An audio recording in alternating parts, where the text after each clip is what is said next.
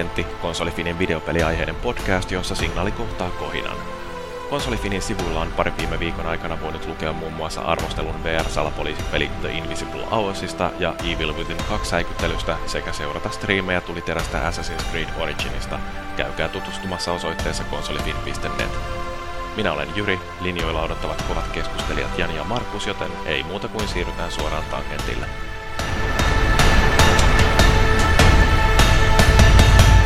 Alemmuskoon rakennettu semmonen iso kaukalo vähän tänne keskelle Tamperetta ja kansiareena siihen sitten päälle, niin aina kun kanne aukaisi, niin voi kaikki tamperelaiset mennä yhteiselle, yhteiselle pöntölle. Kai sä ymmärrät, että mä aloitan tämän jakson ihan koska vaan. No se on ihan... Eikö tämä alkanut jo? Kai se En on mä ihan niinku varma. Alkanut, Voisi tää olla vaikka vaan alkanut. Joo, tervetuloa vaan kaikki taas kuuntelemaan Tangenttia. Kuten olette huomannut, niin meillä on täällä Markusin Jani jälleen linjoilla ja minä olen Jyri. Ja, ja tota, tota, mitäs meillä on täällä peliaiheisia keskusteluja kauheasti luvassa, mutta niin, niin, mitäs jampat, mitä te olette tehnyt muuta kuin käynyt kattelemassa Tampereen uutta areenaa?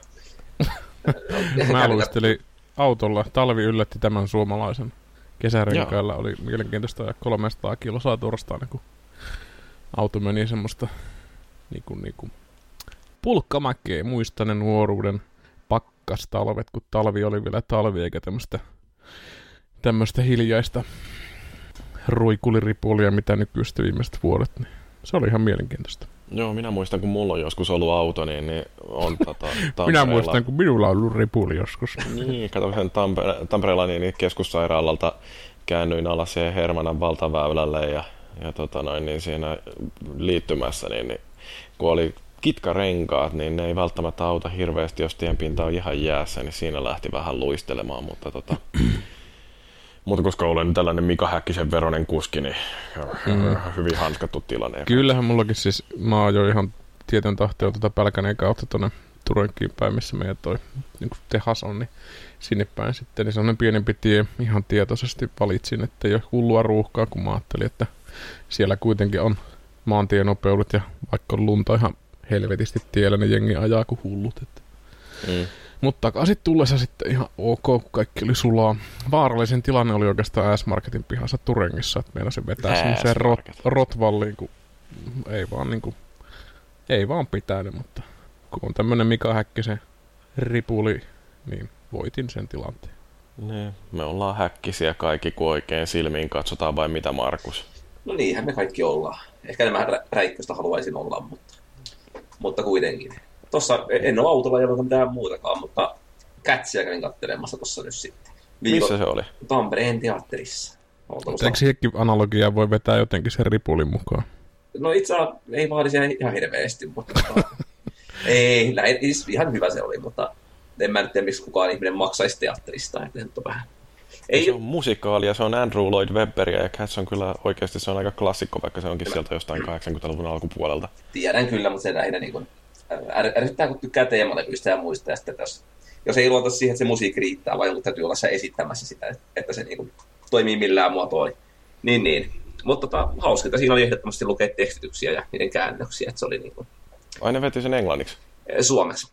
Mutta siinä tota, oli rullaamassa niin kun, näyttämön päällä sitten tota, taululla niin suomenkielistä sitten alkuperäiset tekstit vierekkäin. Ja sitten katselin, se, että miten niinku noita, mukana laulaa, jos haluaa no, tamperalaiset ei laulanut. Että vinkua kuin kiimonen kissa siellä yleisössä? sitä saatoin vähän tehdä, mutta vain hetkittäin ja vahingossa. Että No, ei niin. ihan, ta, ihan anto taiteilijoiden laulaa keskenänsä siellä. Että taputettiin väleihin ja muuta. Ja mä kyllä tykkään jotenkin, Andrew Lloyd Webber on no, niin kuin siinä mielessä yksi jotenkin kiinnostavimpia mu- musikaalisäveltäjiä, että silloin kaikissa sen musikaaleissa jotenkin semmoinen hallitseva teema, joka aina kertautuu siellä jollain tavalla, että tota, siis niin kuin, varmaan kaikkien aikojen paras musikaali siinä mielessä, että on tuolla niin mukaansa tempaava ja hyvät melodiat ja, ja jopa ihan siedettävä tarina on toi operan kummitus. Oletteko työ nähnyt sen elokuvan ton Team American, joka on tää South Parkin tekijöiden nukkeanimaatio? Joo, sehän on ihan just niin kuin Andrew Lloyd Webber. Joo, mutta niin, siinä on se, kato, siinä on se AIDS-musikaali. Everybody has AIDS. Sen mä menisin kattoo kyllä. Se on ihan loistava. Laulasin mukana. Okei. Se on, se on laatutavaraa kyllä. Muistan nähneeni tuonkin elokuvan. Ja... Mulla meni aika pitkä, että mä näin sen leikkaamattoman versio, missä oli se kakkaseksi kohtaus. Se oli aika järkyttävää. Se oli vähän niin kuin yhtä järkyttävää, kun näki tuosta Dumb and Dumberista sen homoerottisen kylpyammekohtauksen, kun mä en ollut sitä nähnyt. Ja olin kasvanut siinä uskossa, että se elokuva on täydellinen sellaisena, sellaisena kuin se on, mutta sitten siitä tuli tommonen viheliäinen pois jätetty sensuroitu kohtaus. Joo. Eikö Team Amerikassa siinähän on aika legendaarinen oksennuskohtaus? No juu, joku se on muutenkin aika loistavaa, että se on oikeasti aika huikea leffa, että Joo. siinä kaikille konventioille ryttyillään oikein kunnolla. America, fuck yeah! Ja loistava soundtrack. Siinä on se 95 se, että I need a woman. Ja mikä sen laulu, laulun sanassa on varmaan only a woman can jotain ja jotain ja sitten woman woman ja sitten kun kuuntelee sen laulun loppuun sillä soundtrackilla, niin sitten siinä lopussa tulee sellainen epätoivoinen mongerus siellä lopussa, että or a man. se on ihan loistava. South Parkin tekijät on kyllä melkoisia. Joo, mä suosittelen sitä soundtrackia kaikille, jos haluaa olla hyvä ihminen. Mm, okei. Okay. Joo, mitäs mäkin on tässä jotain säätänyt. On jotenkin mennyt aika niin kuin työn merkeissä, että, että tota noin, niin meillä on mielenkiintoisia hankkeita. Olen jostain syystä ajautunut yhtäkkiä meidän tietosuojahankkeeseen ja nyt mä oon kauhean täynnä GDPR. Ja, Töissä tota, vai puhutko jotain konsolifinisäätöä? Ei, työn puolesta ihan niin, siellä olen tosiaan niin kuin nyt täysin oppinut tietosuoja-asiantuntija ja pitäisi varmaan mennä suorittamaan jotain sertifikaattejakin, mutta se on kyllä jännittävää, että kun oppii tällaisia asioita, niin sitten yhtäkkiä rupeaa näkemään uhkakuvia ihan joka paikassa, että niin kuin ei riittäisi se, että on töissä pankissa, niin sitten kun sekin on muutenkin sellaista, niin kuin, että kaikki yrittää kustaa meitä silmään ja nyt täytyy tukkia kaikki mahdolliset reijät, niin niin, tota, Eli se on perinteisen mennä. suomalaisen eläkeläisen mentaliteetti koko talossa siellä. Mm, joo, aika lailla semmoinen, niin kuin, että kehenkään ei voi luottaa. Mutta tota, mitäs muuta? Niin, tota, meidän viime jakso, niin sehän sai vähän palautetta tuolla, kun SPH kävi kirjoittamassa Wall of Textia ja, ja muun muassa haukku meitä siitä, että meillä ei ole tangentteja tarpeeksi. Et vaikka, vaikka show me ollaan kato yritetty massoja miellyttää tällä tämmöisellä kultaisella keskitiellä. Että oikeasti nämä jaksot podcast. kestää kuusi tuntia, ää, kuusi, mm. plus kuusi tuntia, mutta sitten Jyri on tommonen GDPR-editoija, niin se sitten editoi tämän jakson aika inhimillisesti. No, tietosuojamerkeissä poistetaan kaikki sellainen, mistä meidät voi tunnistaa. Kyllä. Joo, mutta toi, mikä oli oikeastaan, niin VR, sehän mainittiin parissakin kommentissa, niin Supulla tykkäsi meidän VR-osuudesta. En tiedä, miksi kukaan tykkää VRstä, kun se on kuitenkin junat on aina myöhässä, mutta tota... Padams. Ah, joo. Mikäs se oli se yksi VR-putiikki, mikä oikeasti omaksi tämän meidän Suomen VRn logon itselleen? Sehän oli joku kiinalainen piraatti VR. Mä nimittäin näin gigantissa jotain niiden tuotteita ja nauraskelin, että hei hei. Siinä on brändi tahrattu jo valmiiksi. No mä uskon, että niin, voisi lähettää ne kiinalaisille pienen varoitusteksti, että jos te oikeasti haluatte jotain osakkeita joskus saada, niin älkääpä niin kuin millään tavalla sitoutuko tähän. Niin, että valitkaa sille joku myyvämpi nimi niin kuin Länsimetro. Mm. Niin, tai vaikka Sappivirtsa. Sekin on jo paljon mielekkäämpi koko ER.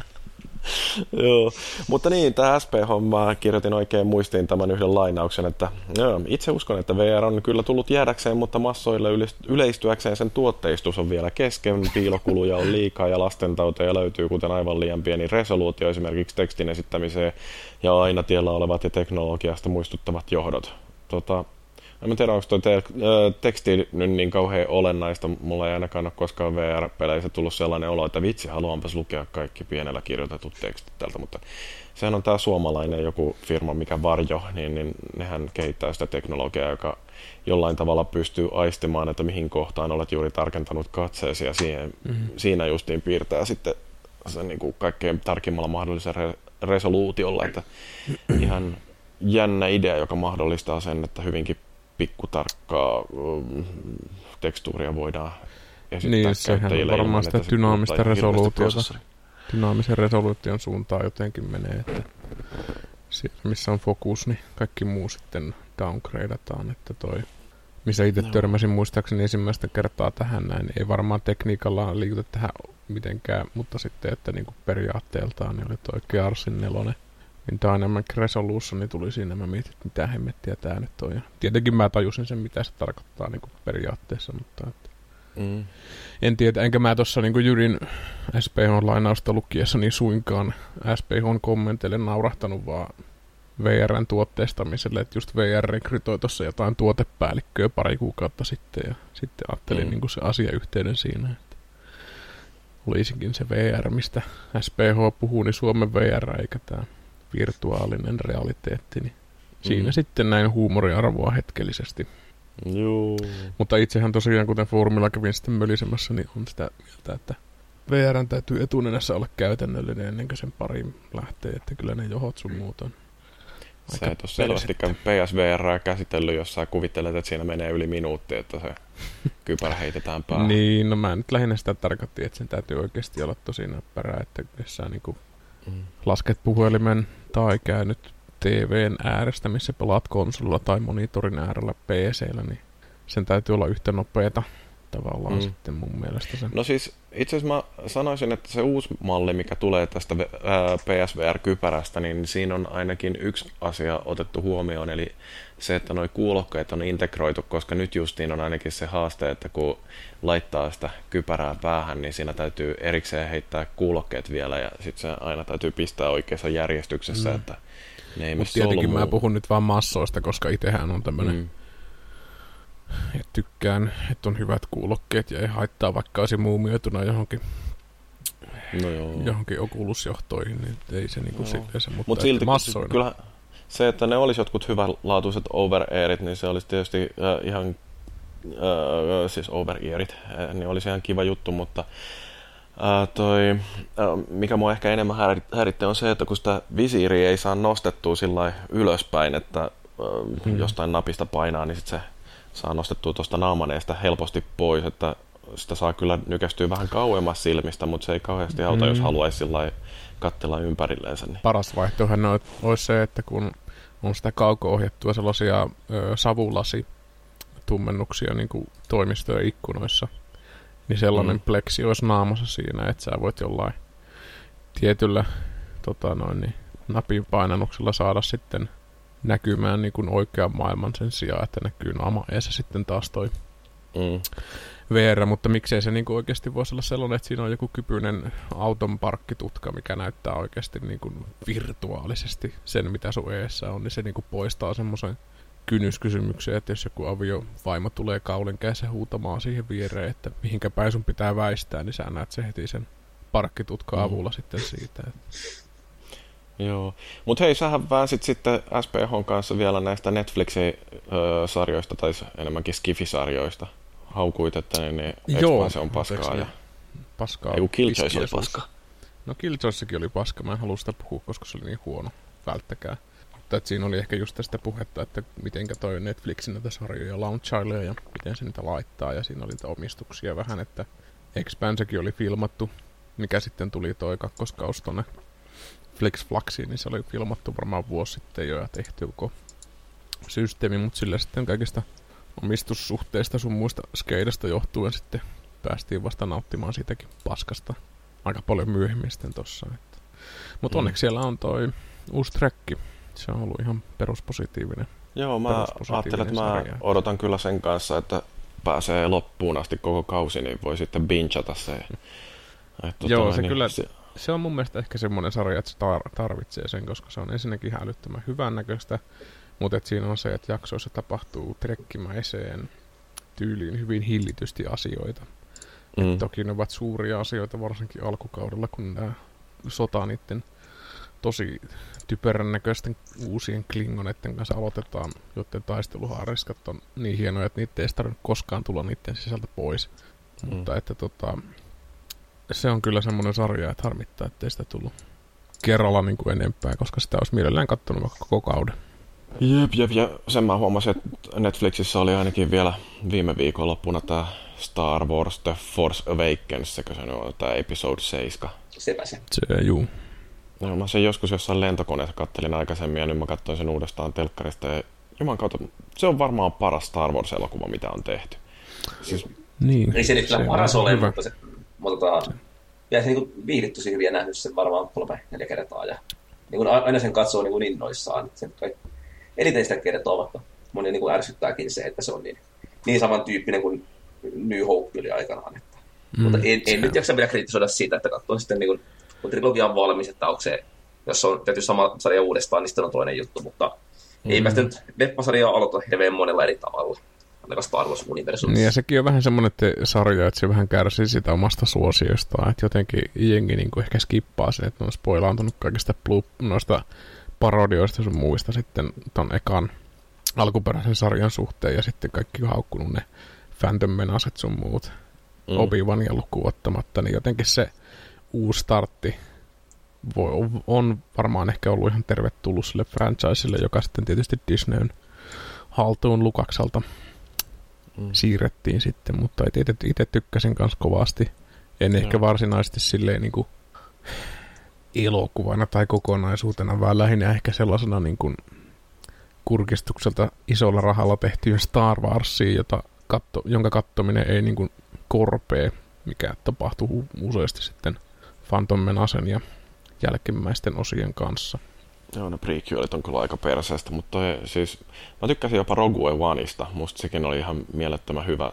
Ja tota, se on omalla tavallaan vähän niin kuin epästar Warsimainen, kun se loppuu, miten loppuu, mutta tota, vitsi, se on oikeastaan yksi niistä elokuvista, minkä voisi vielä harkita, että hankkii ihan fyysisenä kopiona omaa hyllyyn. Että. Mä taas oli vähän enemmän semmoinen niin kuin turha leffa tavallaan, että ei se oikein ollut mitään tarttumapintaa. Että se kuin katto, eikä mm. se nyt niin sairasti harmittanut, mutta sitten taas, että niin kuin ei ole mitään intressiä nähdä uudestaan. Ja vähän pistin mm. miettimään noiden spin-offien kanssa ylipäätään sitä, että, että missä kohtaa pääsee niin kuin siihen pisteeseen, että ei mene katsomaan Star Wars-leffaa. Että varmaan mm. se niin kuin Han Solo, ja varmaan Obi-Wan-leffat tulee sitten vielä nähtyä, mutta että sen jälkeen voi kyllä olla, että spin-offit alkaa olemaan siinä pisteessä. Ainakaan ei näe niin kuin, mm. juokse onnesta soikeena antamaan pyllyä sille leppateatteriin. Se on jotenkin mun mielestä ehkä niinku hahmokohtaista, että jos ne saa sen, mikä sitä Obi-Wanin näyttelijä nyt tämä uusissa, tämä oli tämä irlantilais-skotti. Eva McGregor. McGregor. Jos ne saa sen siihen niin näytteleen sitä Obi-Wania, eikö se ole jossain vaiheessa tulossa vai mitenkä, onko mä nyt ihan väärin käsittänyt? Olisikin puheissa ollut hirveästi, että luultavasti tulee, mm. mutta eikä se vähän... mitään varmaa ole siitä. Mun mielestä toi Rogue One oli ihan olen sen monta kertaa katsonut tietenkin tällaisena Star Wars-pökäleenä, mutta että ei, ei se mun mielestä niin kauhean hyvä Star Wars-elokuva oikeastaan ollut, että siinä oli mm, vähän vähemmän semmoinen eeppinen kurkistus sitten taas tuohon universumiin. Totta kai eeppinen tarkoitan tietenkin, että liittyy siihen mytologiaan jedeistä sun muista, että tässä mentiin ihan siinä toisessa ääripäässä. Että hirveän paljon tuli mieleen toi mm, Republic Commando, mikä on mun mielestä hieno hieno ajan kultaava tämmöinen FPS-shooteri Star Wars miljöissä, missä oltiin osa semmoista kloonitiimiä, kommandoja, jotka meni sinne linjojen taakse ja hyvin tällaisella niin kuin Rogue One tyyppisellä otteella käsitteli asioita ja aika brutaalisti. Että se oli mun mielestä edistyksellistä silloin, mutta että en mä sitä ehkä elokuvana olisi tarvinnut. Mm. Mutta että oli siinä Donnie Jen, se pelastaa kaiken. Näytteli sitä sokeata. Näin on. No hypytäänkö hei näihin meidän viikon aiheisiin? Hypätään ihmeessä. Joo, onko me, jotku, onko me pelattukin jotain? En mä tiedä, mä en ole kauheasti kerennyt pelaamaan mitään, kun mulla on mennyt pari viime viikkoa, on ollut vähän työkiireitä ja sitten se, mitä mä oon kerännyt tekee harrastusmielessä, niin oon käynyt nostelemassa kahvakuulia ja sitten koodannut konsolifinejä. että tota, toi uusi foorumi nyt vihdoinkin saatiin sitten lanseerattua sillä lailla, että vähitellen aletaan olla siinä kuosissa, että vanha foorumi kuopataan lopullisesti ja, ja tota noin, niin, ähm, niin, uutta tehdään sillä että ne jää foorumille, ne ominaisuudet, mitkä kuuluu foorumille ja sitten ruvetaan vähän kehittelemään uusia ominaisuuksia tonne pääsivuston puolelle. Niin, onko meillä, mitenkä se, jos tässä niin julkisesti juttelen, niin onko meillä niin suunnitelmat lyötynä vai voidaanko sanoa, että jos meillä on innokkaita koodareita kautta webbidevaajia, niin no, ottakaa yhteyttä, niin saatte kunniaa ja karmaa. No siis yksi, mikä tietysti ei haittaisi, että jos jostain löytyy joku sellainen, joka osaa tehdä Xenforolla jotain muutakin kuin rikkoa sen, niin tota, se olisi tietysti ihan kiva, mutta aika paljon mä pystyn tekemään itse sitten taas tuolla Drupalin puolella, eli se mikä on se meidän pääsivusto, niin että ei meillä nyt varsinaisesti mitään huutavaa tarvetta koodareille. Minähän en nykyään koodia kirjoita muuta kuin huvin vuoksi, mutta tota, Eihän ne nykyveppi tota, koodin tekemistä juurikaan tarvita. Että. Kyllä, tuolla meidän sivuilla tarvitaan aika paljonkin, koska kun sinne tehdään kaikenlaisia uusia hienoja ominaisuuksia. Että, et toi, no sinnehän mä nyt äkkiä Uusia hienoja laastareita. Niin, väkästelin sinne nyt hienot uudet kauppa-alueet ja näköjään oli pari ilmoitustakin jo kerennyt sinne tulee, mikä oli kiva juttu.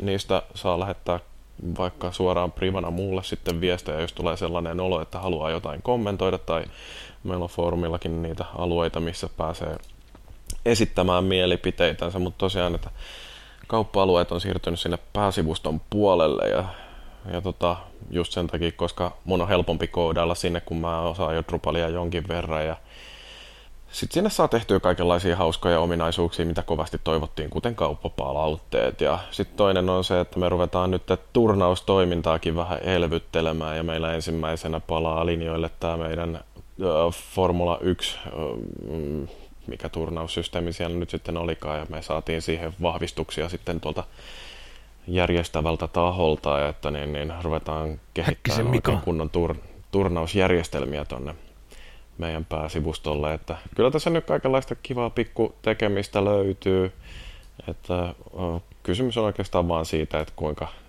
innokkaasti mä jaksan kautta viittin tehdä noita. Että kehitys kehittyy ja toivottavasti saadaan jotain valmiiksi ennen kuin meiltä loppuu rahat ja konsolifin vedetään nuri. Älä nosta niin paljon palkkaa tästä hommasta. Niin, me ei olla suhun niin kuin sun lisäksi maksamaan kenellekään ei pystytä ollenkaan. Että. Se on ihan hyvä. Se 5 tonnia kuussa tästä podcastista on ihan kohtuullinen korvaus. Niin. Onneksi sä suostut noin halvalla. Mä oon halva. Joo, mutta tämä on sillä niin kuin, aika draamatonta loppujen lopuksi tämä meidän konsolifin toiminta, kun vertaa johonkin, mitä tapahtuu tuolla suuressa maailmassa. Te varmaan tutustuitte tähän NeoGAF-kalapaliikkiin.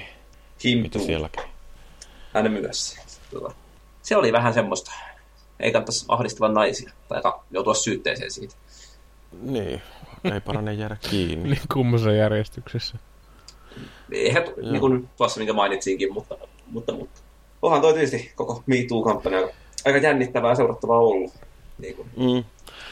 Joo, mutta mä oon edelleen sitä mieltä, että todella hyvä, että tällaiset asiat rupeaa nouseen esille, että, että aika pitkähän se on ollut niin, että miehet on saanut puristella ja naiset on joutunut vaan hymyilemään sillä niin kuin kiltisti ja, ja tota noin, niin se ei ole ollut millään lailla puheissa ja että miten ahdistavaa se voi olla, että käyttäydytään sillä omistajan elkein. Et tota, tosi hyvä, että asiat rupeaa tästä toivottavasti jollain tavalla purkautumaan. Se on toki totta, mutta sitten taas katsoo tätä niin kuin sosiaalista mediaa tässä niin kuin inkvisiitio-meiningissä, jossa sitten niin kuin lytetään ja piestään ihmisenä täydellisesti sen kanssa, että saadaan sitä mm. metsäkedosta tehtyä se metsäpeto sen jälkeen. Tota, se on vähän tietysti karuvan jälkeen saadaan aikaiseksi sitä kyllä niin kuin ihmisille, että, että tavallaan kun mm. ei tuossa ei, ei hirveän montaa puolustavaa puheenvuoroa voi niin kuin, ihmisille anneta. Että se on niin kuin, lyttäys niin, on aika välitön. Toi on vähän justiin sillä, että en muista, onko mä mainostanut aikaisemminkin jo tätä uh, John Ronsonin kirjaa uh, So You've Been Publicly Shamed, jossa se kertoo just tällaisista eri, erilaisista internetin häpäisytapauksista, että siellä löytyy ihmisiä, jotka on mennyt joskus jotain törttöilemään ja sitten niille ei anneta hetken rauhaa enää koskaan ja mm, sitä lukiessa vaan tuli sellainen olo, niin kuin, että olisiko kuitenkin jonkinnäköinen vanhenemisaika näilläkin rikoksilla, vaikka internetissä ollaan. Niin, se on niin helposti kertoo, kertoo vähän asioita, että, että, että niin, joku on sitten syyllinen ja ei, niin kuin jää. Varnahan tässä on aina sitten se, että missä menee totuus ja mm. missä menee sitten valhe, että totta kai nämä on vakavia asioita, mutta itse on myös sen verran skeptinen ton somen sun muun populaari mm, pakkonäkymisen suhteen, että ei niin kuin hirveän kaukaa haettuna sitä pidä, että joku niin kuin oikeasti ottaa tämmöisen vakava asia ja kääntää sen MeToo-tyyppisesti vähän niin kuin omaksi promoksi. Et siinä mm. mielessä mä oon niin kattanut näitä vähän etäämältä, mutta että omakohtaisesti ainakin lähdin tuolta Neokaffesta kuuseen, että se ei vaan enää tuntunut kivalta. Että vaikka se on sellainen paikka, missä sitä viimeisimmät ne peli asiat saa ja valtaosin ihan asiallista jengiä, niin tota, jossa ylläpito on tuommoista niinku, on se vähän sama, jos konsolifin olisi niinku persuja hallussa, niin en mä tällä hirveän kauan viittis olla, että kyllä siinä niinku kaikki ääripäät on niin vaikeita ja niille pitäisi niinku nykyään enää olla mitään sijaa tässä maailmassa, koska asiat ei ole mustavalkoisia. Et niissä on niin aina monta terälehteä, minkä alle voi katsoa halutessaan, mutta jos haluaa tehdä omasta universumista helpoa, niin sitten voi tehdä niitä Twitter-tyyppisiä huutoja.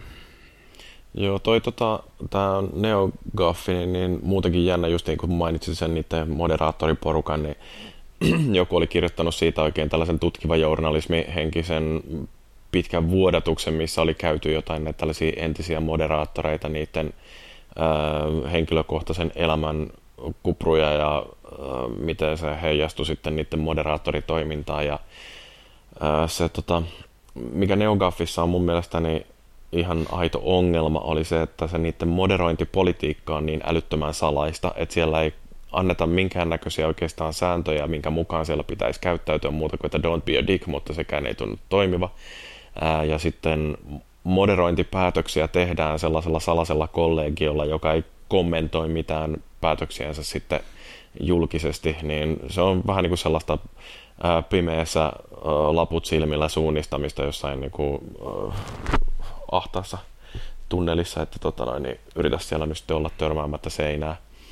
Et siinä mielessä saa nyt näkeä, että onko tämä Resetera sellainen, joka onnistuu sitten tekemään vähän avoimempaa moderointipolitiikasta ja sitä kautta saa sitten keskustelun jotenkin mm. parempi henkiseksi.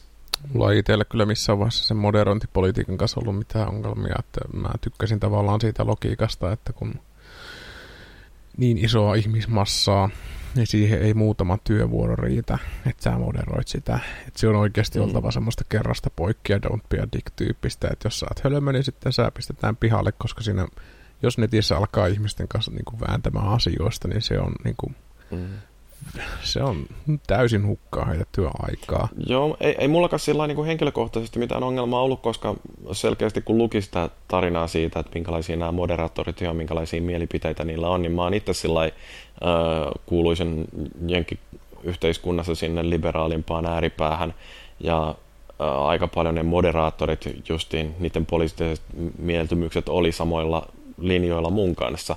Et siinä mielessä ihan kiva joo. Mutta sitten siinä on tämä ongelma, että kun keskustelee liikaa samanmielisten kanssa, niin sitten alkaa tämä kaikukammio jotenkin hallita kaikkea. Et siinä mielessä olisi niinku hirveän hyvä, mm. että moderoinnissa yritetään olla monimuotoisia ja siinä mielessä niin kuin suvaitsevaisia, että annetaan niiden että siis ketään ei lähdetä sensuroimaan mielipiteiden takia, ja tätä nimenomaan Neogaffissa tapahtui.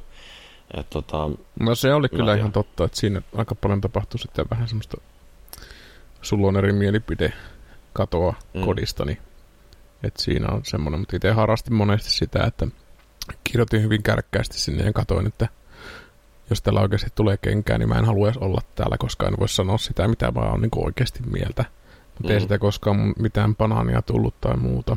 Mutta tota, mm. ehkä mulla ei vaan ollut koskaan sitä väärää mielipidettä, että Souls, Dark Souls-pelit on paskoja tai Mario on oikeasti joku tsekkoslovakkialainen, eikä mikään italiaano tai muita. Että, mutta mm. omakohtaisesti ehkä tässä ulostautumispäätöksestä kaffista on totta kai se puheet siitä omistajan toimista, mutta myös sitten tätä, kun tutkivaa journalismia mainitsit, niin siellä on jonkunlaista pedofilia porukkaa ollut siinä ylläpidossa, ja se oli myös sellainen, että ei hemmetti niin, oikeasti. Jotain, jotain huumediilereitä ja... Mm, tuommoista jotain, ja tota, sitten totesin, että en mä niin näiden valvomalla leikkikentällä halua leikkiä, että mä haluan pitää tämän pelaamisen tämmöisenä viattomana. Että...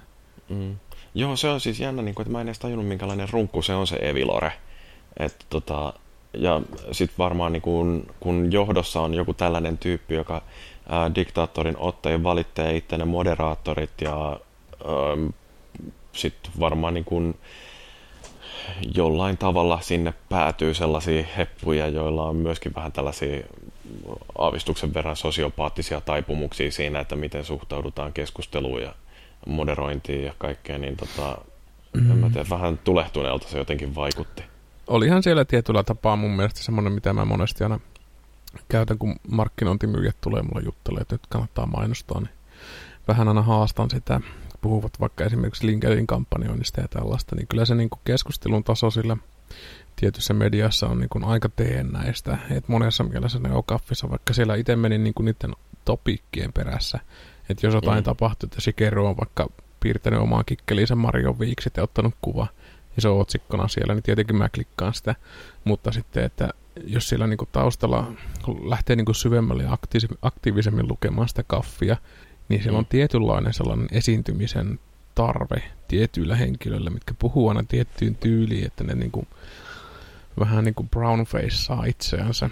Et en tiedä, halusiko ne jotain punaista nimeä, eli moderaattorin pallia allensa, mutta että se oli mm. semmoinen tietynlainen luotaan työntävä efekti, mitä tapahtuu myös LinkedInissä, että kun LinkedInissä joku henkilö puhuu jotain, niin kaikki on ihanaa ja kehitys on kehitystä ja voi kun mm. voimaannuttamaan ja kaikki on niin kuin loistavaa ja opinpa tästäkin kaiken elämästäni ja se on niin kuin semmoista niin peittelemätöntä ruskeaa nenäilyä, että palkatkaa mut parempiin duuneihin, missä mä nyt oon tyyppisesti. Totta kai tämä on niin kuin kärjistettynä, että mä näin kyyninen ihminen ole, mutta että siinä monesti kun alkaa liikaa lukea sitä, että sieltä on ihan hirveän hankala löytää oikeasti sellaisia pointteja LinkedInistäkään, mitkä niin kuin ei olisi linkin takana. Et siinä analogiassa, mikä niin kuin se paste linkin niin kuin nostaneen tai kopioineen henkilön niin kuin johdanto, niin ne on yleensä todella tyhjiä puheenvuoroja, mm. että niissä niin kuin hehkutetaan about kaikkea, että tulee mieleen just nämä, mitä nämä, mikä tämä ohjelma on, tämä suomalainen, missä nämä kotimaiset artistit itkee pöydän ääressä. Ja... Niin, tämä joku salais... Ei, mikä helkka se nyt oli. Tähdet, tähdet vai toi? Ei, kun... Älä nyt helvetti, kun mä en muista Mut missä on justiinsa uutisissa, kaikki laulaa toistensa biisejä ja elämää? Vain elämää. Just. Joo, vain eläimiä. Niin tota, se on myös semmoinen, että tota, miten jotkut niinku viittii sitä oikeasti katsoa, että se on vaan bisnestä niille, että ihan täysin feikkiähän se on siinä, että mm. mutta jotkut on tietenkin vähän niin kuin mm. gullible, hei, hei, hei, niin kuin helpompia. Mutta mutta en mä tiedä, onko se ihan noinkaan. Musta vaan tuntuu, että niin kuin internet ensinnäkin on, se on jotenkin tehnyt ihmisistä kauheasti kyynisempiä ja sitten sillä tykätään niin kuin nopeista kommenteista kaikkea, että jos, jos lueskelee niin kuin jotain Facebook-kommentteja esimerkiksi oikeastaan yhtään mihinkään uutiseen, niin ihmiset on ihan hirveän ilkeitä toisilleen. Se, musta se, on niin kuin, se on todella raivostuttavaa, että sen sijaan, että oikeasti mietittäisiin, että ää, mitä toi toinen sanoo, yritetään ymmärtää sitä, että mikä se sun viesti on, niin ää, heitetään vaan jotain älytöntä meemiä tai, tai tota noin, mm. niin, muuta kuittailua. Et, en mä tiedä, musta niinku tuntuu, että sellaiselle, mitä niin kuin nämä foorumit on tehnyt, että on jonkinnäköistä vähän harkitumpaa keskustelua ja sellaisia mietitympiä lausaduksia, jotka on enemmän kuin 140 merkkiä, niin, niin tota, niitä näkee niin harvoin. Ihmisillä ei ole enää kärsivällisyyttä siihen. Niin, kyllähän se tavallaan se, mitä Kaffissakin kirjoitteli porukka, niin siellä oli kauhea pelko selkeästi siitä, että jos et sä täytä sitä sun merkkimäärää jollain todella pohjustetulla asialla tai sitten niin kuin mielipiteellä, mikä on yleisesti ok niin kuin julkisena salaisuutena niin kuin sovitusti, niin mm. ei, se, ei siellä niin kuin muunlaisia viestejä oikein nähnyt. Et, et se oli just vähän semmoinen, niin kuin, ehkä se netti on niin kuin tiettyjen henkilöiden niin kuin tämmöinen kanavoimispaikka, että vaikka kaffissakin kirjoittaa tosi paljon jengiä, niin aika paljon enemmän sitä vaan pelkästään lukee. Et mm. Mä luulen, että sama se on meillekin foorumeilla tai kaikissa Suomen foorumeissa, foorumeissa ollut aina. Että tietty osa, pieni, aktiivinen osa niin kuin kirjoittaa, mutta sitten ei se tarkoita sitä, että tota, etteikö joku muu saisi tavallaan irti sitten niin kuin lukiessaan sitä tekstiä. Mm. Että niin kuin tavallaan osallistuu kuitenkin keskusteluun sanomatta yhtään mitään. Että. Mm-hmm. Mutta se on vähän hankalaa nykyään. Niin. Että... niin sitten on toisaalta myöskin se, että kun sen tietää, että minkälaisen täyslaidallisen siitä saa päällensä, jos menee esittämään huikauheita mielipiteen, niin, niin mm. et koska kuten tiedetään, niin on olemassa oikeita ja vääriä mielipiteitä, ja jos saat väärää mieltä, niin silloin on helvetti irti. Mutta tota, en mä tiedä. Musta vaan tuntuu, että niinku, se ole olisi sillä niinku harmillista, jos nämä kaikki keskustelufoorumit jäisi sellaiseen entisestään kapenevan nichen harrastukseksi, mutta, mutta jotenkin vielä enemmän mua harmittaa se, että niin kuin kaikki tämä internetkeskustelu ylipäätään, niin se menee vaan sellaiseksi meemien heittämiseksi ja pään aukomiseksi, että mä jotenkin toivon, että tämä nyt, että meillä on tämä ikuinen syyskuu ja jengi palloilee jossain Facebookissa ja Twitterissä, niin se on vaan kaikki kiinni siitä, että tekniikka on niin nuorta, että ihmiset ei ole vielä oppinut sellaista oikeaa etikettiä ja ikuisena optimistina, optimistina mä toivon, että jossain vaiheessa me löydettäisiin sellaiset käyttäytymissäännöt, mitä voidaan käyttää myöskin tuolla virtuaalielämässä, että oltaisiin yhtä kivoja toisillemme kuin todellisessa elämässä. Tai sitten käyt päinvastoin ja kaikista tulee runkkuja irle. Pidän todennäköisen. Joo. No ei hei, tota, lopetetaan tää jauhanta. Markus, mitä sä oot tehnyt? No mä olen nyt vähän sitä sun tätä, ka- vähän kaikkea paitsi pelannut oikeastaan. Että tota, Evil Within no, 2 nyt tulin tuossa pääasiassa sitten viime viikko, viikko sitten viikonloppuna räiskineeksi kauhupeli, kun puhuttiin arvostelua. Ja tota, itsehän en kauhusta tykkää oikeastaan missään muodossa, joten olin, olin oivallinen henkilö tähän tehtävään.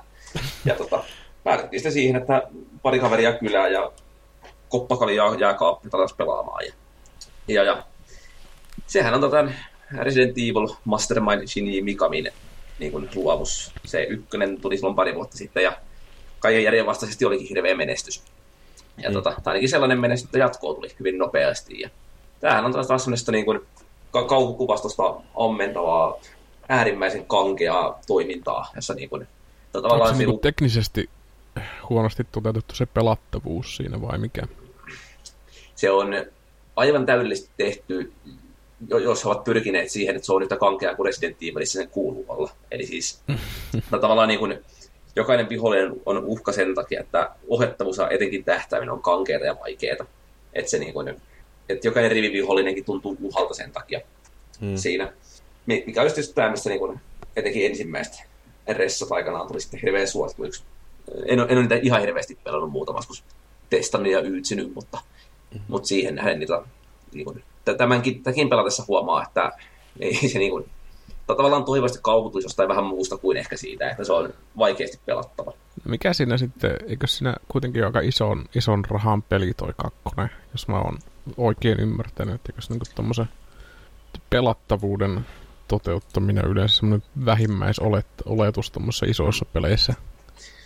Kyllä joo, mutta siis tämä kuitenkin on semmoinen niin Mikamin perversio niihin, se, niin kuin, ää, niihin luomuksiin, mitä hän on tehnyt, että tykkää sitä niin kuin kankeudesta, mitä Ressat on ollut. Että siitähän tässä niin kuin, on tavoiteltu ja joku jossain, kun hän höpisikään oli, niin vähän niin kuin sanoi, että tavallaan tämä niin kuin, tuntuu siltä, mitä ehkä olisi Mikami halunnut tehdä jossain kohti ennen kuin Resident Evilistä tuli sitten nelonen, kun se superhitti, jos se nyt olikaan, niin mm. joka vähän muutti se sapluunaa, niin olisi ehkä halunnut tehdä enemmän kuin mihin se sitten lähti sitä sarjaa etenemään. Mm. Että kunnioittaa tätä ykkös-, kakkos- ja zero-ressoja enemmän. Kyllähän sen tavallaan ymmärtää sitten taas niin kuin kauhuelementtinä sen kankkeen ohjattavuuden niin kuin mieltymyksen siihen, koska kuitenkin ajatellaan tällaisia tilanteita, että elokuvissa kun sä katsot jotain elokuvaa, mikä on kauhuelokuva, niin ethän sä niin kuin voi tehdä yhtään mitään, että sä oot vaan se vastaanottava osapuoli siinä. Et jos joku katsoo sormien lävitse ja joku pistää peiton pään päälle, niin sehän on vähän sama kuin Resident Evil 1 pelaisi, sulla on se tankkiohjattavuus, että jos siinä joku mökö on sun selän takana, niin sä et oikeasti voi tehdä sille mitään. Ja siitähän se kauhu niin kuin tavallaan, tai astutaan niin kuin toiminnasta kauhun puolelle, että on semmoinen tietynlainen unihalvaus sulla päällä, että sä näet niitä pahoja unia, mutta et pysty heräämään niistä mitenkään. Justiin meinasin mainita että unihalvauksen, että rupesin miettimään, että mitä jos olisikin sellainen kauhupeli. Että muuten sitä olisi ihan kiva pelata, mutta sitten kun rupeaa ne kauhukohtaukset tulee, niin sitten yhtäkkiä sulla niinku liikkuminen rupeaa muuttuu jotenkin kankeammaksi. Ja, et se, äh, mutta siis sillä että, että sen ohjauksen ei tarvitsisi olla jatkuvasti raivostuttavaa. Mm. Et, äh, se, se niinku, olisi niinku se mekaniikka siinä pelissä. Niin, niin. Että toihan on toi Amnesia-pelin tehnyt tämä, mikä se putiikki, Penumbra-pelit, niin sehän on niinku tämmöisen psykologisen kauhun tavallaan öö, talo, että niissähän on niinku selkeästi toi elementtinä, että hahmon psyyke, jos ei kestä, niin sä saat sydänkohtauksen tai jotain muuta. En nyt tarkalleen muista, menikö se näin. Mutta se on niinku selkeästi sellainen elementti siinä pelissä, että hahmo huohottaa, kun rajuimmassa Länsi-Saksan pneumatiikka elokuvassa, että siinä niin kuin selkeästi saadaan siitä sitten semmoista inspiraatiota. Mutta pitäisikö tuota unihalvausta vähän selostaa niille, jotka ei tiedä, mistä kyse on, koska mm, mitä mä oon niin kuin lukenut unihalvauksesta, niin se on sille sarjassa kiveksen kiertymän kanssa aika lailla niin kuin kärkipäässä, kun miettii asioita, joita ei välttämättä haluaisi kokea. Niin, mä en tiedä kans tuosta oikeastaan mutta periaatetta pitemmälle, mutta jos saat siihen kiertymään perehtynyt kokemuksen kautta, niin voit toki avata vähän niitä kiertymiä. Ei, kun siis tämä unihalvaushan on se, että niin, niin, kun, äh, silloin kun me nukahdetaan, niin meillä kroppa sulkee kaikki äh, nämä tällaiset, sanotaanko ne jotenkin autonomista, vai mitä ne on ne lihakset, jotka on meidän tahdolla, tahdonalaisessa ohjauksessa.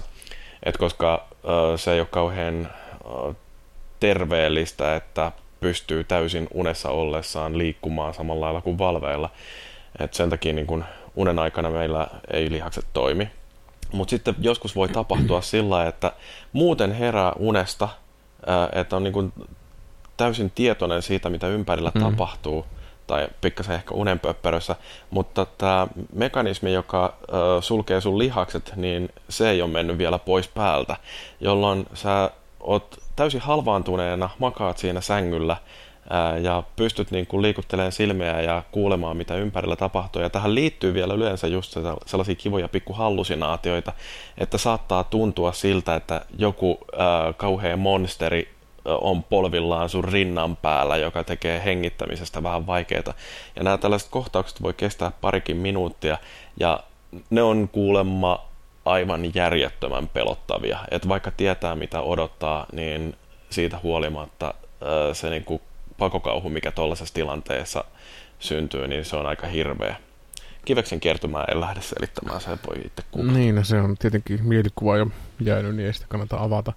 Mutta että toi monen kauhun niin kuin siirtäminen pelaajaan, niin se olisi ihan mielenkiintoista. että jos tulevaisuudessa olisi joku, joku letku menisi vaikka pelikonsolista sun varpaaseen, mistä tulisi jotain mörköadrenaliinia sitten sun verenkierto, jos oikeasti pitäisi niin sä ei pelaa, pelää, pelätä, niin sä tulisit pelata Resident Evil 1, niin tulisi psykoottiseksi oikeasti siitä. Että no niin, tietenkin tulee, jos nykyään pelaa Resident Evil 1, että se on niin huono se pelattavuus, että siinä psykoosiin jokainen vaipuu.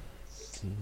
Mutta sä oot toki pelannut ja jotenkin tosiaan mainitte, että jos kuinka monta erilaista nimikettä, niin mikä juttu siinä tällä hetkellä on, että kauhu pärjää ihan niin julmetun hyvin niin peleissä kuin leffoissakin? Pärjääkö se? Mä, mulla ei ole tämmöistä mielipidettä oikeastaan. Jotenkin tuntuu, että Onks? kauhuleppaa puskee eetteriin ihan kai siis, siis niin pelipuolella. Se on aina sellaista popcornikauhua, että joku viiltä ja Jack jossain takaranchilla ja teinit menee ryppäämään ja yksitellen häviää sieltä. Tietysti, niin kuin, Ei sillä ole mitään tekemistä kauhun kanssa, että kaikki tietää, miten niistä tapahtuu. Musta kuolee aina ensimmäisenä ja näin poispäin. Niin, mm. se on niin pelipuolellakin, niin tietysti niin julkaisu on sinänsä helpompaa, että pääsee joku kaikki amneesiat ja no Evil Withinit, no ressut on vähän mennyt väärään suuntaan, mutta tietysti remakeja on ollut hirveät määrät vanhoistakin. Ja... Mm. Mikä se nyt oli tämä? Oli PS Plus-pelin alkuun joku... No, Until Dawn oli ainakin vähän aikaa sitten. Joo, no kauan aikaa sitten, mutta jotenkin noitakin... Mutta se ei taida olla mikään ihan sellainen kunnon kauhupeli, että se on kai enemmän tällaista teenislasheria. No se, se on just sitä, että ollaan siellä. Mutta eihän mä niin kun, mitähän mä pitäisin kauhuna. Mä oon niin turtunut, että mä en pidä mitään kau- siis peleistä. niin kuin yleensä leffoista tai muista. Että esimerkiksi toi Event Eikö Horizon... pidetä sellaisena? Mitä? Eikö manaajaa pidetä niinku no joo, mutta klassisesta klassisimpana? Mäkin tavallaan spoilaantunut siihen, että jos mä olisin silloin 70-luvulla vai milloin se nähti, niin mä olisin varmaan ollut Hourulassa, mutta mä oon niin spoilaantunut siinä, että mä niin tiesin jo mitä siinä tapahtuu. Totta kai se on jännittävä, mutta ei se nyt niinku kauhu, kauhu sille ollut. Mutta Event Horizon oli mun mielestä niinku siinä mielessä mielenkiintoinen elokuva. Muistaakseni ohjaajana jopa toiminut nämä Resident Evil elokuvat, kikkareet ohjannut Paul Andersoni. Et saatiin mm. tällainenkin asinsilta. Mutta että Event Horizon on semmoinen hyvä mielenkiintoinen kauhuelokuva, jossa käsitellään semmoisia aiheita, mitkä niin kuin on ihmisen ymmärryksen ja kaiken tällaisen niin kuin ulkopuolella, että siinä niin kuin tulee toisesta niin kuin todellisuuden tasosta tällainen, niin se viehättää mua, mutta mä en sitä välttämättä itse kauhuna kanssa koe ehkä kuitenkaan. Mm.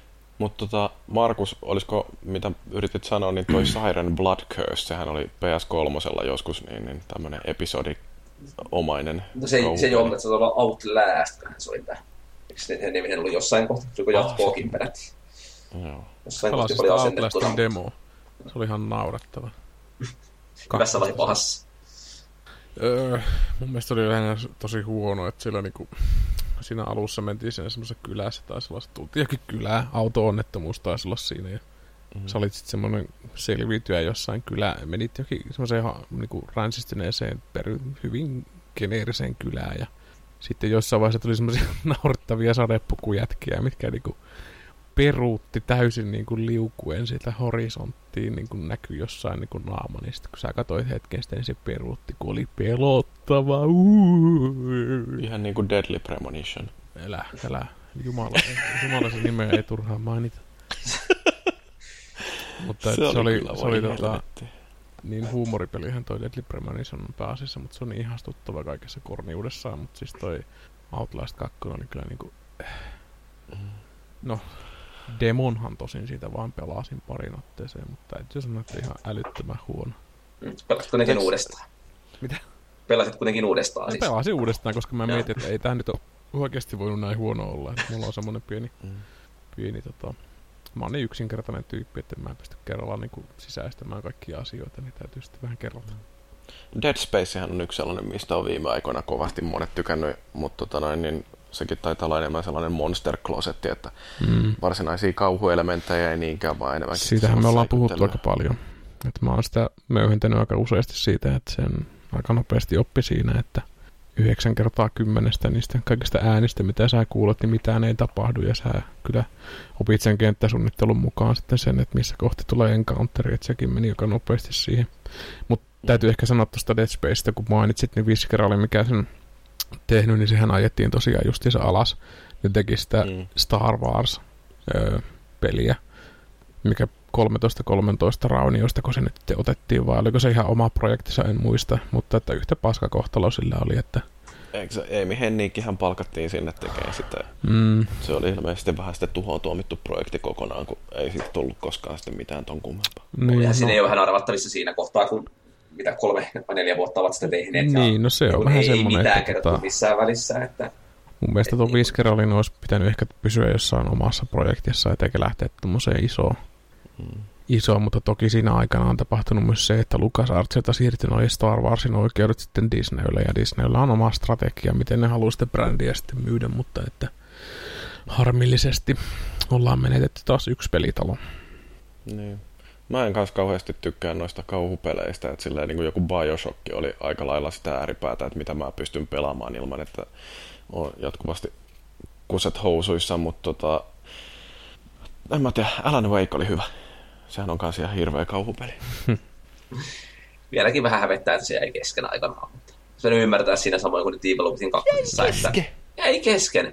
Ja kun siinä, se oli hyvä. Siis tässä pelissä nyt Evil Withinista tajusin siis sen, mikä ilmeisesti Alan Wakeissa myöskin olisi ollut, että, että on, kun älä nyt sitä virhettä ainakaan, että jää tappeleiden vihollisten kanssa, vaan juokset vaan niin kuin täyttää höyryä eteenpäin, niin kaikista pääsee eteenpäin. Mm. Että, että sehän tässä niin kuin, Evil Within niin saa jännä sinne, että tavallaan niin kuin, aika avoin kaupunki, mitä saa käyttää sieltä temmeltä ja sitten isompia mörköillä, jotka nauraa ikävällä kimittävällä äänellä ja huutelee se ukkelanterit konsana. Ja tota, että niin, niin ne pitäisi olla pelottavia, ne oli siihen asti kunnes tajus, että niitä voi vaan juosta karkuun. Mm. Ja niin kuin, kiertää jonkun pylvään toiselle puolelle ja pääsee siitä.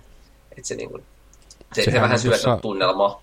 Dark Soulsissakin se, että ei sun tarvitse kaikkea kanssa tapella, että 99 prosenttia vihollisesta voi kiertää. Että se on just sitä tietyn tyyppistä omaksumista sitten siinä, mutta aika paljonhan toi Evil Within 2 on saanut suitsutusta myös, että siinä on aika paljon sitten tota, semmoista visuaalista estetiikkaa ja suunnittelua kehuttu, ja se niin kuin itseäni kiinnostaa suuressa määrin ne painajasmaiset miljööt. Mutta että... Joo, ne on, ne on siis aika, aika vaan vähän tuntuu, että sitä on hyödynnetty. On vähän nyt puolessa peliä vastaan, että, tota, mutta siihen mennessä muun muassa niin kuin se, tavallaan se valkoinen värimaailma, jolla sitä peliä niin markkinoitu, on niistäkin tosi tosi vähän näkynyt.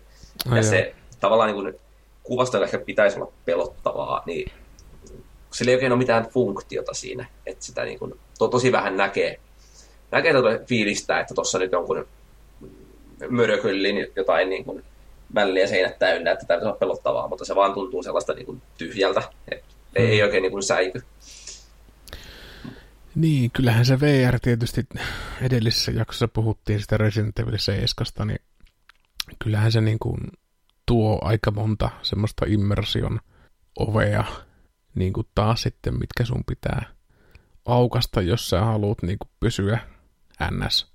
Höhöhö, ei tää oikeasti ole pelottavaa, että jos sä nyt laitetaan sinne keskelle kaikkea, niin mä luulen, että kauhupelit on semmoinen juttu, mitkä vaatii sitä, että itsehän en ole tuota Alien Isolationia vai mikä se first personin alieni oli, mikä tuli vähän aikaa sitten.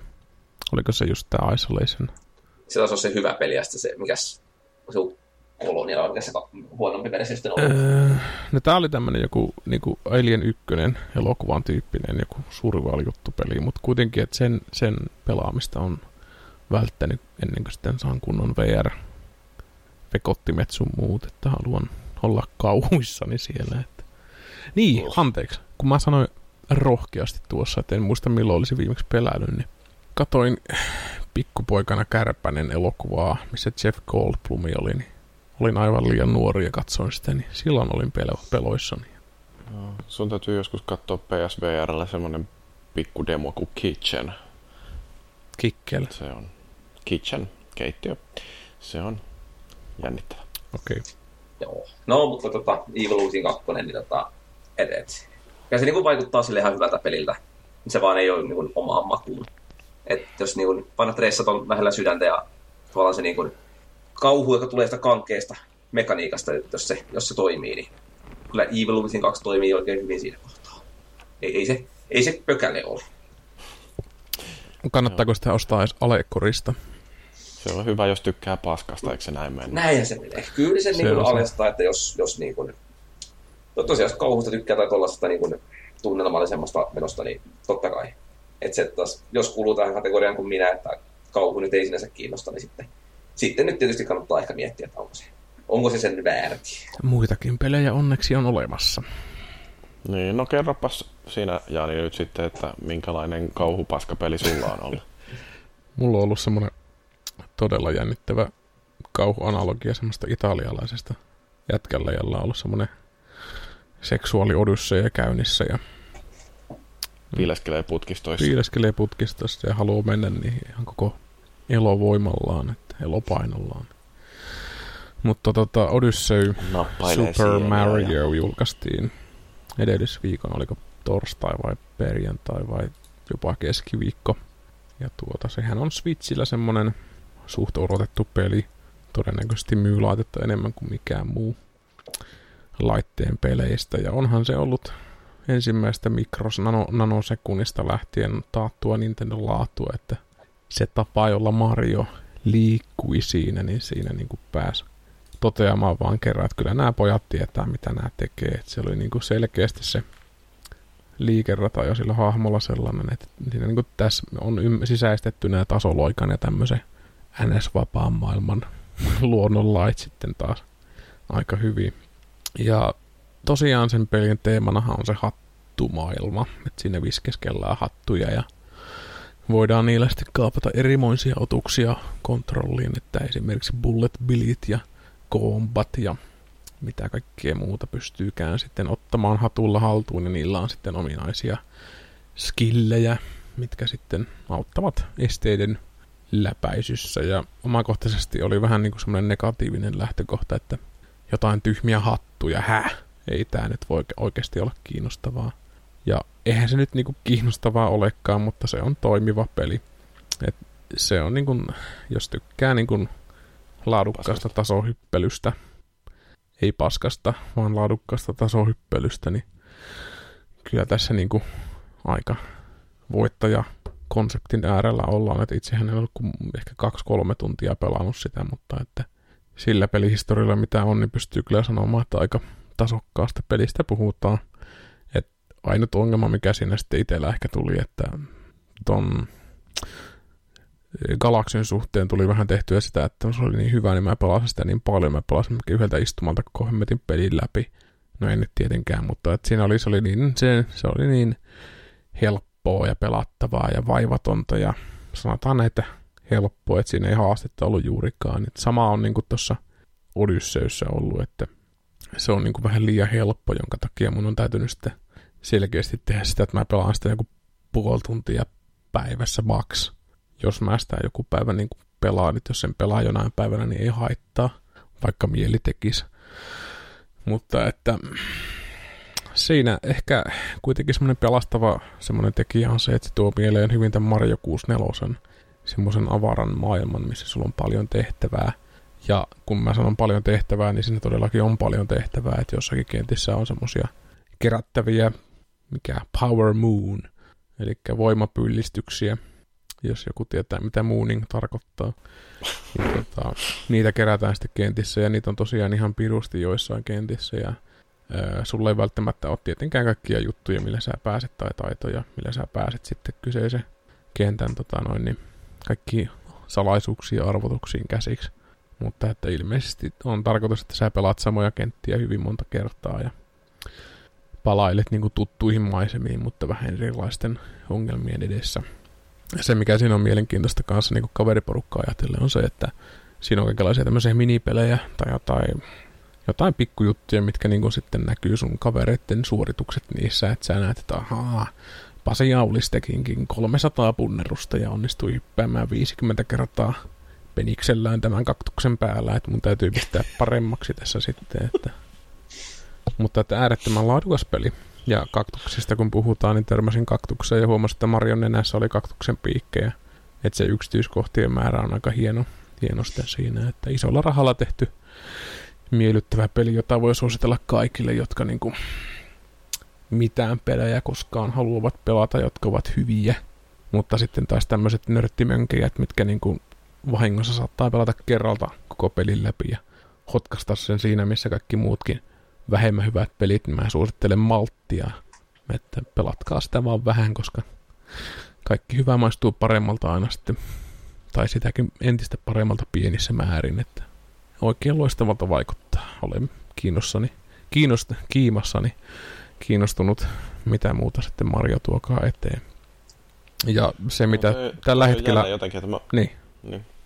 Niin siis silleen vaan, että kun mä en ole koskaan yhtään Mario-peliä oikeastaan pelannut ton Donkey Kongin jälkeen, siis se Game Watchin kädessä pidettävä laite, niin tota, äh, jotenkin mulle ei kerro yhtään mitään nää, mistä sä puhut jostain hattumekaniikoista tai...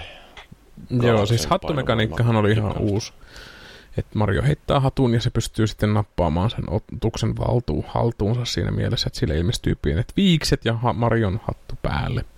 Että siinä voi Tyrannosaurus Rexin päälle heittää hatun ja se voi jyrätä sitten kaikkia esteitä, kaikkia vuoria, mitä Mario ei pysty tekemään yhtään mitään. Ja sitten siinä on semmoisia bullet bilejä, jotka ovat niin kuin isoja tykinkuulia tai siis luodin näköisiä tykinkuulia kun niihin heittää panoksen, niin Mario pystyy lentämään niin kuin ympäri kenttää sitten semmoisella tietyllä korkeusvektorilla sen tykin panoksen voimasta, ja sillä pystyy sitten räjäyttämään jotain juttuja tai lentelee jostain paikoista, mikä normaalisti ei pääse.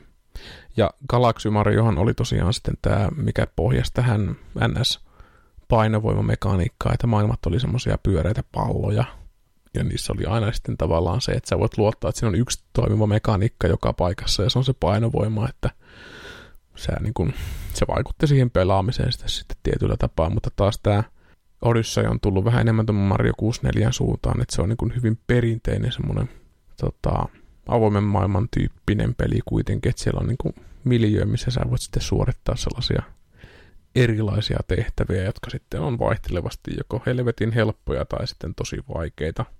Tosi vaikeisiin en ole vielä törmännyt, mutta toivottavasti niitä on. Et se, siinä mun täytyy niinku useasti sitten useasti ja useasti, kun siinä mun täytyy nyt sanoa, että jos et sä tätä pelannut, niin kyllä sun kannattaa pelata, jos sä niin kuin vähänkään analyyttinen pelaaja oot, ja vaikkei tämä olisi sun niin kuin herkkua, niin kyllä Jyrikin niin kuin viihtyisi tämän parissa ihan sata varmana. Että on mm. niin, niin kuin taidokkaasti tehty ja hyvin tehty Sama peli. Sama mutta, että... kaikissa konsolimarjoissa on ollut, että etenkin kun muistaa vaikka Wii U, edellisen Super Mario 3D World, joka oli, jota, jota saan pitää aika julmasti edelleen niin kaikkien näköjen parhaana pelinä. Että se vaan mm. niin kuin, se, miten Nintendo on aina osannut Marioissa niin kuin, keksiä jokaisen pelin uusia kikkoja niin kuin, ky- kymmenittäin, ellei jopa niin kuin sadoittain. Kyllä. Käytetään niin kuin, tyylin yksi tehtävä on joku kikka, ja se vaan unohdetaan sen jälkeen. Ja se on vaan niin kuin, jotenkin maagista, että se, miten ne niin kuin, innovoit koko ajan kaikkeen. Joo, ja kuinka toimivaa se on. Tuossa Odysseassa tuli oikeasti, niin kuin, siinä oli semmoinen yksi bossi, että siinä ei niin kuin, varsinaisesti ollut mitään – sillä oli niinku semmoinen leijuva pää, millä oli kaksi leijuvaa kättä ja se yritti läiskiä sua niille. Ja sitten jossain vaiheessa, kun sä heitit sillä hattumekaniikan avulla käden tai hatun siihen yhden käden päälle, niin sä niinku rupesit ohjaamaan sitä sen kättä. Niin se ei ollut mitenkään niinku ennennäkemätöntä täysin, mutta se oli vaan niin saumattoman toimivaa, että siinä niinku täytyy vaan niinku ihastella sitä niiden tekemisen niinku taitoa ja sitten sitä hiomista. hiomista. Että se on niinku, no mitä ton Zeldankin pelussa on sitten todennut jatkuvasti, että nämä jäpit, jäpikät kyllä on tehnyt tämän pelin niin monta kertaa, että nyt ollaan niin oikeasti aika timanttisen tuotoksen ääressä, että et, et Odyssey ihan varmasti tulee olemaan niin kuin tämän vuoden parhaita pelejä. Että omakohtaisesti tarinan puuttuvuus ja juonen olemattomuus ja pelin helppous ei tee sitä mitään 5 kautta 5 lähelläkään, mutta että kaikki muut osa-alueet on varsin hyvin kondiksessa ja jossain mielessä mä pidän tätä semmoisena mobiilipelinä niin kuin itselle, pelinä, minkä voi ottaa ja pelata hetkeä ja laittaa pois. Kun yleensä mä tykkään pelata semmoisia pelejä, missä vaaditaan immersiota tai pitkää sitoutumista tai tällaista, että jos sä niin kuin harjoittelet ja tuut hyväksi, niin sä saat niin kuin palkintoja niissä, että se on semmoinen tietynlainen, mistä mä tykkään, mutta että nämä on semmoisia kivoja pikkupelejä, että kunhan vaan malttasi olla pelaamatta ihan hulluna. Että Jonkun pitäisi varmaan käynnistää sellainen ketju, missä kerrottaisiin, että jos haluaa ymmärtää, että minkä takia Mario on niin rakastettu sarja, että mitkä on ne pelit, jotka kannattaisi pelata ja vielä ehkä jopa, että missä järjestyksessä, niin että saisi siitä kokemuksesta En tiedä, onko siellä mitään väliä, missä edes sä pelaa, että tavallaan mikä, mikä tahansa noista niin kuin, konsolimarjoista on aina ollut niin kuin, timanttinen, aina keksii jotain uudestaan. Ehkä nyt tietysti mm-hmm. Galaxy 1 ja 2 menee vähän samaan kastiin, ymmärrettäisi syystä, mutta niin kuin Sunshineista lähtien tai kuuseista lähtien, niin mm. aina on se oma iksinsä ja aina se on niin kuin, kun, kun ne on niin kuin elämysjunia, muista alusta loppuun, missä vaan niin kuin, kaikki mitä tapahtuu, niistä vaan, juna. niistä vaan niin kuin, ihmettelee, että miten ne on keksinyt kaiken ja miten ne osaa kehittää kaiken Kyllä. silleen, että pelaaja niin kuin ymmärtää sinne, ilman, että täytyy sanoa pelaajat, mitä täytyy tehdä. Ja kaikki vaan tuntuu niin kuin intuitiiviselta ja sellaista, niin. niin kuin sä teet niin kuin puoliksi automaattisesti. Että kuunneltiin just kavereiden kanssa, ajettiin tuosta Helsingistä tota, Tampereelle ja kuunneltiin on Jossis Islandin soundtrackia siinä ja mietittiin, että vitsi kun tämäkin oli muinoin ihan älyttömän hyvä peli ja sitten oli hokrattu, että onhan se edelleen ihan älyttömän hyvä peli. Että se mikä sen niin kuin, kaikki niin kuin, samalla tavalla kun valittaa Final Fantasy 10 sitä Tiduksen naurukohtauksesta, mikä ei lähelläkään on niin huono kuin sitä ihmiset valittaa, niin tuossa Jossis Islandissa oli se, kun siellä oli jutun juoni, että Luigi ja Mario olivat vauvoja ja jos niin kuin pelasti niitä ja kuljetti niitä johonkin hevo helvettiin ja sitten jos viholliset osui Joshiin, niin sitten se Mario vauva lähti jossain kuplassa lentämään ja rääkymään. Ja se rääkyminen oli kuulemma niin kamala, että sitä peliä pystynyt pelaamaan. No, ensinnäkään se rääkyminen ei ollut niin kamala, että sitä peliä pystyi pelaamaan. Ja toiseksi se peli on ihan saatana hyvä tasoloikkapeli, missä on älyttömän paljon niin kuin, niin kuin innovaatiota ja upean näköinen peli. Niin ei niin kuin se on niin kuin edelleen ihan käsittämättömän hyvä peli. Et ei niin tuossa ole mitään järjestystä, missä noita Marioita kannattaa pelata. Et on ehkä jotain tiettyjä semmoisia helmiä, mitkä voi nostaa niin kuin ykköseksi, mutta että se on se Nintendo laatuhylje, mitä pystyy noille kaikille peleille antamaan. Että ei se tyhjästä ole tullut, vaikka ne se itse, itselleen ovatkin antaneet. Niin, minkä tahansa ottaa, niin aivan varmasti nauttii. Et, mä en tiedä, onko, onko Jyrillä mitään Nintendo-konsoleita olemassa, mutta jos on, niin ostaa se Mario, mitä sille on tehty. Joo, ei mulla kyllä tällä hetkellä ole, mutta niin nyt toi Switch on nyt silleen ruvennut kutittelemaan, kun kaikki jaksaa sitä hehkuttaa koko ajan, mutta ehkä mä odotan, että se hinta putoo ensimmäisen kerran niin kuin säntäen kauppaa varsinkin, kun mulla on paljon muutakin tekemistä. Mutta semmoista. Odyssey, mielenkiintoinen peli. No, onko meillä mitään muuta keskusteltavaa peleistä vai? Äh, hetkinen, joo. Mä voisin mainita vielä tuossa Switcheroinnissa, niin että tota, mä testasin sitä mun maagista mystistä mega hienoa piuhaa. Eli sitä Marseillen M-Cable piuhaa, millä saa sahalaidat pois Switch-peleistä. Eli kyseessä on ihan anti-alisingia hardwaren kautta ja analyysit on kesken, mutta kyllä se niin kuin vaikuttaa toimiva. Et se poistaa semmoista turhaa niin kuin sahalaitaa sitä kuvasta ja vaikkei se niin kuin isompia poistakaan, niin se niitäkin pehmentää sillä tavalla, että jos sä paneeraat, panoroit kuvaa Zeldassakin ympäriinsä, niin se on paljon rauhallisempi, että siellä ei sahaa kaikki laidat, vuoren syrjät ja kaikki muut puittelehdet, sun rungot, sun sielua ja sun lasten sielua ja sun lasten lasten sielua mäsäksi. Että se on niin kuin jopa niin kuin ihan rauhallista katsottavaa. Mutta se mitä se pivo taas tekee on se, että se tekee noin kontrastit aika, aika jyrkemmäksi, että se niin kuin häviää toi tommonen tietynlainen kuvan pehmeys niin kuin, e, sävyllisesti. Et, mut palataan astialle, kun mä saan jonkunlaisen arvion tai videon tehtyä, mutta että tietenkin on kyseenalaista, kannattaako 160 maksaa tuosta. Että varmaan muitakin käyttötarkoituksia löytyy. Niin, voisi ostaa vaikka jonkun uuden näytön ohjaimen tai jotain. No ehkä sillä rahalla ei ihan vielä saa. Sä saat vaan turpaa, jos sä menet ostaa 160 näytöohjainta. Okei, okay. no ehkä mieluummin. Kiertyneen kiveksen jossain hiilihangon kärjessä. no joo, eikö se ollut peleistä tällä kertaa. No, mitä te meinaatte tehdä tässä seuraavan parin viikon aikana ennen seuraavaa podcastia? Haaveilen, että saisin Mario itselleni ja mennyt vaikka Assassin's Creed Originsinkin. Että... Kun ei noin arvostelukappaleet tullut viikonlopuksi. Ei siinä, että katkera olisi, mutta perhana kiukuttaa. Me maksetaan sulle hirveitä rahoja tästä podcastin esiintymisestä ja et vitti ostaa itse omia pelejä. Ne menee heroiniin kaikki, että mä jaksan teitä. Ai jaa, niin sä oot siirtynyt crackista nyt. Juu, ei, ei, ei se riittänyt muuta. Herskaa, terskaa. Enemmän on enemmän. Just.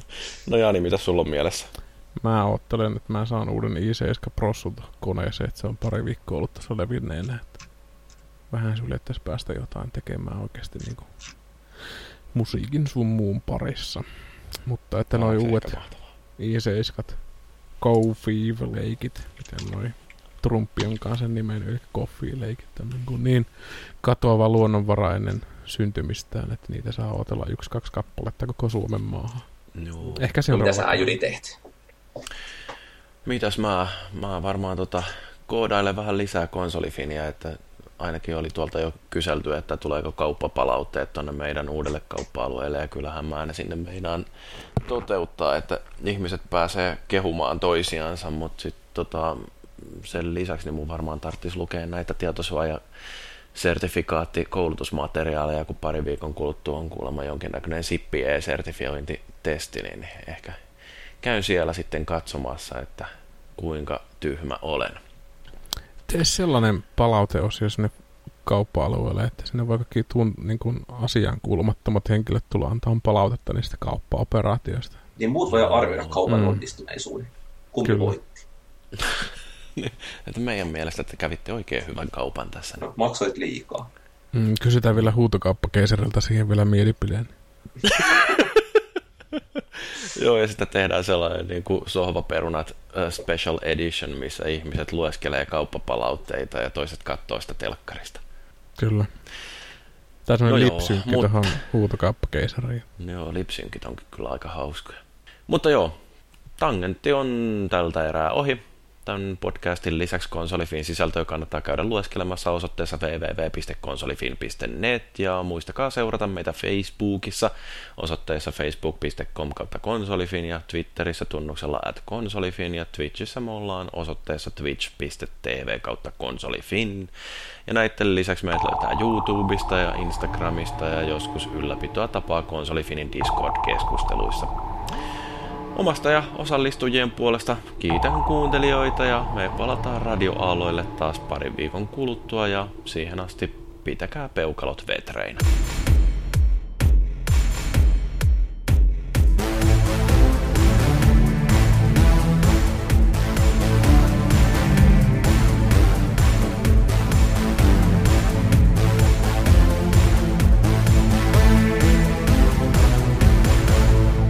Ja kivekset kiertyneenä.